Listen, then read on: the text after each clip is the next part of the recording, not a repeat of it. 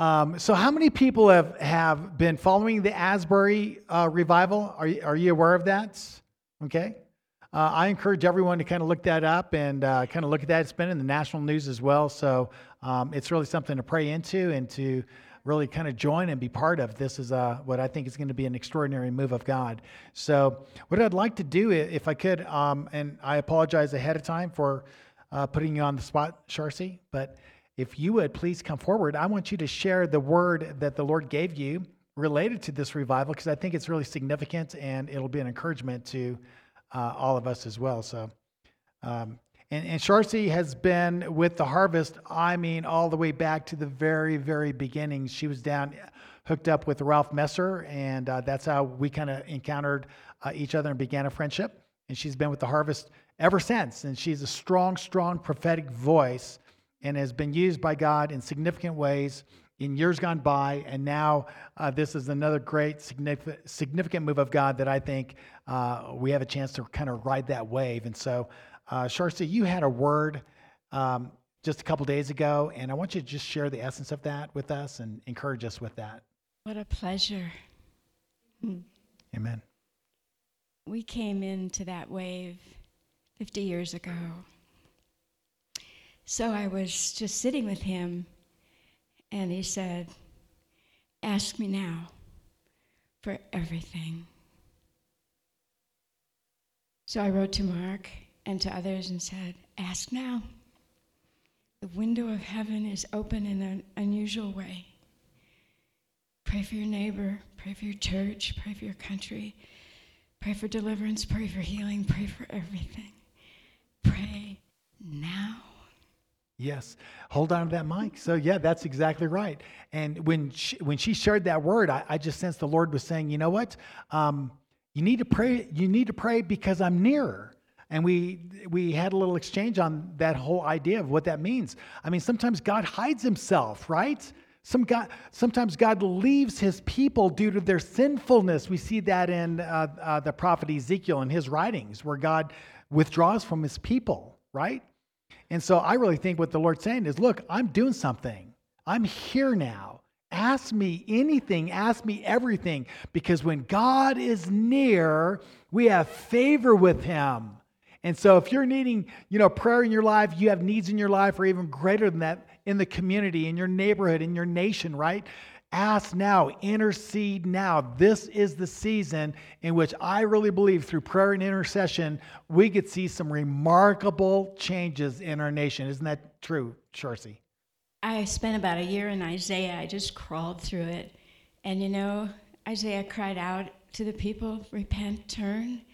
And he listed all their sins over and over, and their ears were completely hardened. And at the end, I wish I recorded, Mark, where it was. But finally, God said, Yes, Isaiah, they're pitiful. They've apostatized, they're adulterous, they can't hear, and their hearts are completely hard. So, I will bring repentance. I will bring repentance. If that's not the condition of our nation and our hearts, but God, and to move now at this hour. Yes. so I would just encourage you ask He's close and He's moving, and the heaven windows of heaven are open. Amen. Thank you, Sharcy. Thank you very much.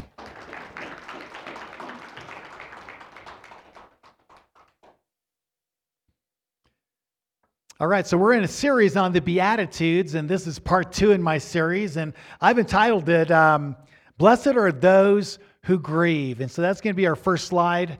Blessed are those who grieve. So, the eight Beatitudes that we find in the book of Matthew are essential keys to the kingdom of heaven. We talk about heaven all the time, right? Everyone's preoccupied about heaven, you know? We tend to think of that being the goal because that's where the presence of God is. And yet, God is saying, hey, heaven's coming to earth. I'm coming to the earth. In fact, Jesus says, pray when you pray, pray this way Our Father who art in heaven, hallowed be thy name. Thy kingdom come. Thy will be done on earth, on earth as it is in heaven. Jesus brought the kingdom 2,000 years ago, and it's been growing like a mustard seed. And these are some of the keys to the kingdom, how we can enter in and find a place and operate in the realm of God's rule and reign, the compassionate, merciful rule and reign of God. So these Beatitudes are again essential keys to the kingdom of heaven and its associated blessings. So if you're hungry for meaning and purpose, peace and joy, these are the corridors that lead to them. So let's look at the next, or number two, in the eight Beatitudes. Blessed are those who grieve. It's found in Matthew chapter 5 and verse 4. Slide 66. There we go. Blessed are those who mourn, for they shall be comforted. So let's think about that for a minute. Happy are those who are crying. Happy are those that are depressed, are grieving. Doesn't make a lot of sense when you think about it. At face value, it's almost a contradiction. But yet Jesus says, Blessed are those who grieve, for they shall be comforted. Let's look at this word mourn in the Greek. What does it mean? It literally means to grieve or lament by giving expression to those feelings. So when, when you have something that shakes you enough to where you are compelled to express that through, through wailing and weeping and crying, that's where we get this term to mourn. It actually uh, carries the idea of expressing deep, heart wrenching pain and grief. And Jesus is saying to those who groan, to those who wail in their trial, in their pain, in their suffering, they shall be comforted. Now, I think we all are pretty much aware of the shortest verse in the Bible. Anyone know what that is? Jesus wept. It's the shortest verse in the Bible. Jesus wept. And that gives us some insight to what he's talking about here. You know, um, it's really hard to understand this passage if you haven't experienced any really deep and profound pain and suffering. And so, getting kind of this insight from Jesus and what he experienced helps us to understand why we can have hope in the midst of crisis. So, let's look at the context of this passage. Jesus wept. It's found in the story of Lazarus. Turn with me. Let's look at this story. It's the story of Lazarus that we find Jesus weeping. And why? Why is Jesus weeping? Is it because his friend died? Is that the reason? Think about this for a moment. I want us to think through who Jesus is. He is God with us. He says, I am the resurrection and the life. He who believes in, in me, even though he dies, he shall rise again. He shall live again. For Jesus, this is nothing. Lazarus is going to rise. He knows that. You know, we, we, we weep for a night, but joy comes in the morning. It'll come even quicker for Jesus in this occasion. And yet, Jesus is ripped to the depths of his soul. Why? Let's jump into the story. John 11, 1 through 44. And let me preface this story. I want you to keep your antennas up and look for this concept of love because it's love that gives way to grief. It's love that gives a platform for groaning and travailing in great sorrow. Without this context of love, we really don't grieve. We don't have any reason to grieve. And grief is important, it's an important part of life. It's connected to loving. If, if you think about it, that's why we grieve, right? And, and we're coming, I was talking to Pastor Shana earlier this week, and she was saying, yeah, you know, it's, it's amazing. Um, both Shana and Justin are in a master's program, and so they're studying theology. So I get to work with them all the time. I, I just love the dialogue. But she was saying that in some of her research uh, on this, um, she was discovering that this idea of grief is only part of this world. And this world is so short. It's here and it's gone, just like that. Our lives are like a vapor, right? We're here and we're gone. And then we have all of eternity. It's never ending. And, and the particular person that she was uh, studying uh, on this concept of grief was, was saying, um, we always want to get, we, we want to bypass grief if we can. And if we can't, we want to move through it as quickly as we can. Because who wants to grieve, right? And he says, actually, grief is something we should embrace, something that we should spend time in, something that is worthwhile because it gives us this connection with Jesus that we would never have without it. We, we all want to know the power of the resurrection.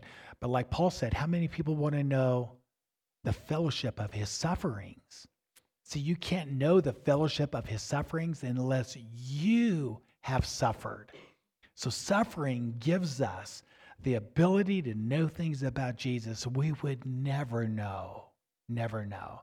And grief is something we can only do in this life because in the life to come, there will be no more grieving. So, why rush it? Why not embrace it? In the end, it's like a priceless pearl, really, that has a work within us in terms of our character that will resound for all eternity. So, this is a big deal. John 11, 1 through 44. Now, a certain man was sick, Lazarus of Bethany, the village of Mary, and her sister Martha. It was Mary who anointed the Lord with ointment and wiped his feet with her hair, whose brother Lazarus was sick.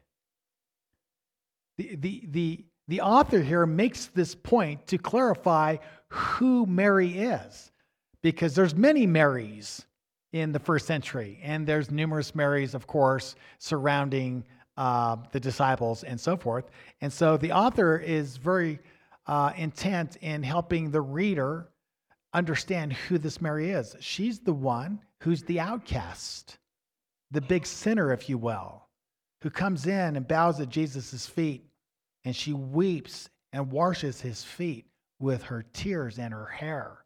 She's a broken vessel, right? We talked about this last week. And because of her brokenness and her awareness of her own shortcomings, she comes because she knows in Jesus she has the hope of redemption. And of course, that's what she finds, and it transforms her life. So, this Mary, who loved much, versus those who love little because they think their sins are little, because they're not aware of their sins, Mary is. And her love for Jesus was so great. It led her to that place of trusting him for forgiveness. And she found that in him. This is the Mary who um, is is the brother of Lazarus.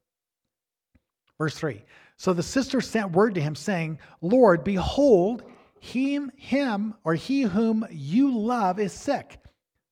There, there's, there's another snapshot of this concept of love. You have Mary, the one who loves Jesus so much, her brother sick. And her brother, by the way, is one of those whom Jesus loved. He makes the point again, and he's going to build on it that it's out of this love that we find this context for grieving. But Jesus, when he heard this, he said, This sickness is not to the end in death, is not to end in death, but for the glory of God, so that the Son of God may be glorified by it. Verse 5. Now, Jesus loved Martha and her sister and Lazarus. So when he heard that he was sick, he then stayed two days longer in the place where he was. Does that make any sense? He loves Martha, he loves Mary, he loves Lazarus. He's sick. He's going to die. He's not just sick, he's sick, sick. Okay? There, there's the sick that we get with, with whatever, the flu or whatever, right? And then there's that sickness that everyone realizes, I think this person's going to die. Yeah, Lazarus is going to die. They send word to Jesus, and because he loves Lazarus, he decides to postpone his his his uh, coming to him. It's crazy. If you love him, you would come immediately. He's going to die. Jesus, what are you doing? And of course, their faith that he could heal them is great. Their faith that he can raise them from the dead, not so great. And that's why he stays, because he wants to expand their faith. He, he's late. He comes four days late. You ever been late for something? Yeah, he comes late, and because he's late, the person dies. But he does that because he loves them. Doesn't make sense till we get down to the story. Then after this, he said to his disciples, Let's go to Judea again. The disciples said to him, Rabbi, the Jews were just now seeking to stone you, and you're going to go there again? Jesus answered, Are there not 12 hours in a day? If anyone walks in the day, he does not stumble because he sees the light of this world. But if anyone walks in the night, he stumbles because the light is not in him. This he said, and after that he said to them, Our friend Lazarus has fallen asleep, but I go so that I may awaken, awaken him out of his sleep. Now, do you think Lazarus is sleeping? No, we already know he's dead. We know that from the text. Jesus refers to that state of being dead as asleep. He uses the, the metaphor asleep. And they're really confused about this. Let's read on. The disciple said to him, Lord, if he's fallen asleep, he will recover. Everyone wakes up.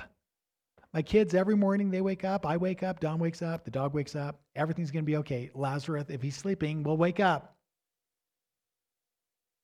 Now, Jesus had spoken of his death, but they thought he was speaking of literal sleep. So Jesus then said to them plainly, Lazarus is dead. And I am glad for your sakes that I was not there, hmm. so that you may believe. But let us go to him. Therefore, Thomas, who is called Didymus, said to his fellow disciples, Let us also go, so that we may die with him. You know, they're, missing everything he's trying to say to them. It's like they're not getting it.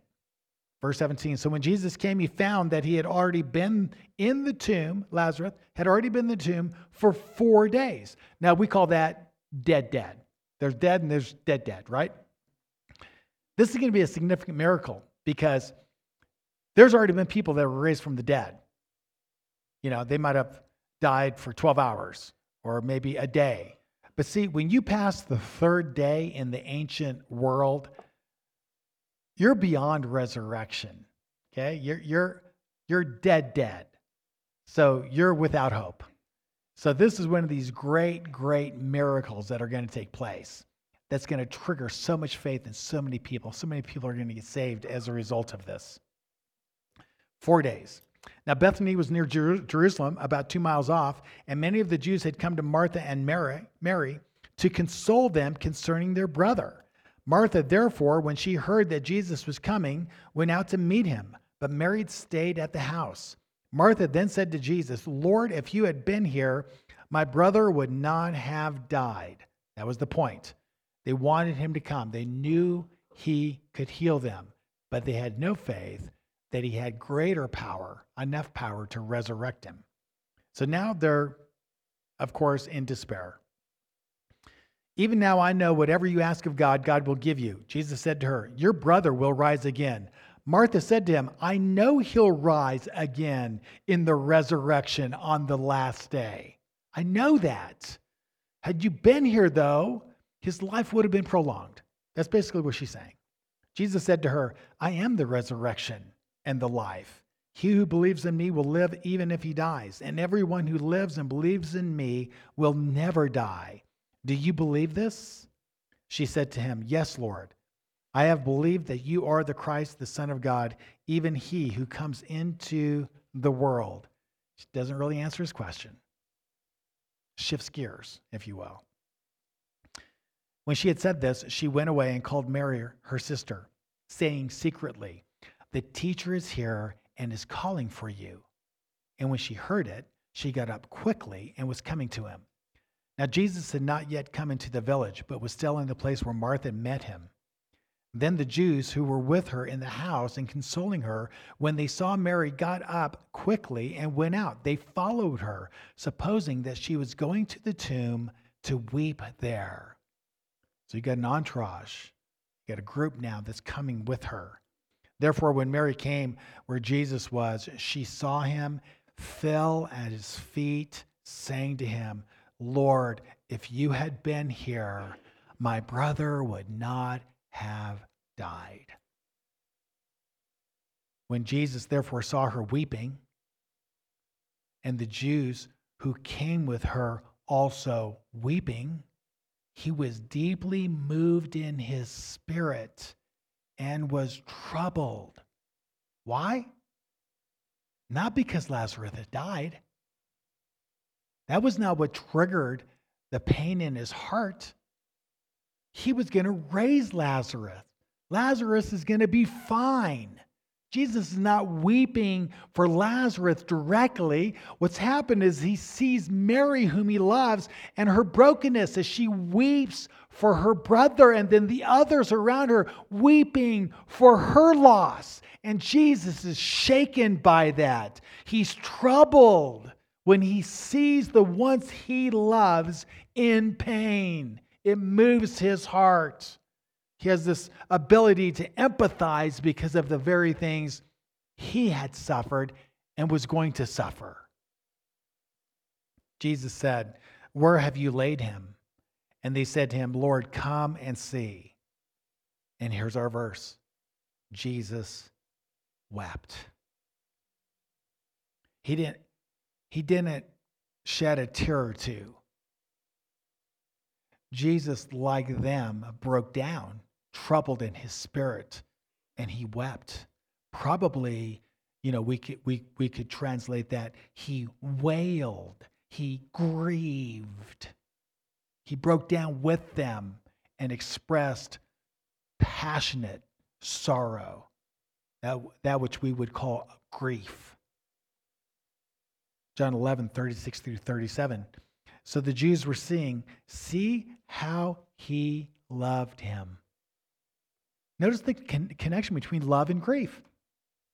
You grieve because you love. If you love little, you grieve little. When I was a little boy, I was, I was maybe five years old, maybe, maybe younger, and my grandmother had died. And I went to the, I was at the funeral, uh, the, you know, with our family, and um, Catholic church, and, and she, it's uh, open caskets and I'm sitting back a couple rows back with my cousins, and everyone's crying. I kept looking around thinking, why is everyone crying? So I got up and I started going around. I, I, went up to my cousins. I said, why are you crying? And they would say, grandma's dead. And they'd point, you know, and, and I knew she was dead. I didn't really understand that, you know, um, but I kept going around to different people, and they would quietly tell me, because grandma's dead. And I did. I asked a number of people and they let me. They let me kind of walk around and ask. I, I, I think people didn't know what to do at that point. Um, I didn't grieve. And the reason I didn't grieve is because I really hadn't developed the capacity to really love my grandma because I didn't really know her. And I was so young anyway. And so it didn't really have that jolt in my heart that it had in so many hearts that day. It's love and our ability to love, our capability to love that gives us this beautiful gift called grief. And they saw that in Jesus. They didn't say, oh, look how hard he's crying. They said, look how much he loved. Verses 38 through 39.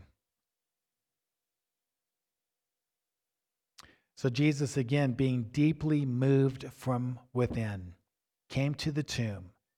Now it was a cave, and a stone was lying against it.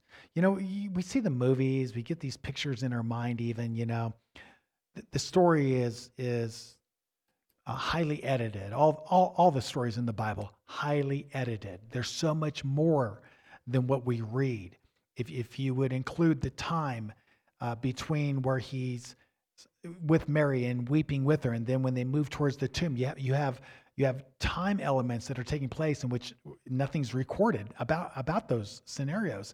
But we often get this picture of Jesus shedding a, a tear or two, and then, then he walks over and he's like, Lazarus, rise. No, Jesus is probably coughing, choking. You know, when you're w- really wailing, man, that's like that's like you don't do much. And he probably kind of got his composure and then is walking towards the, the place. And as he's getting there, he starts to weep and wail again you know? And there's there's moments of just this deep uh, grief that's being expressed and everyone's just standing there before he even speaks to lazarus.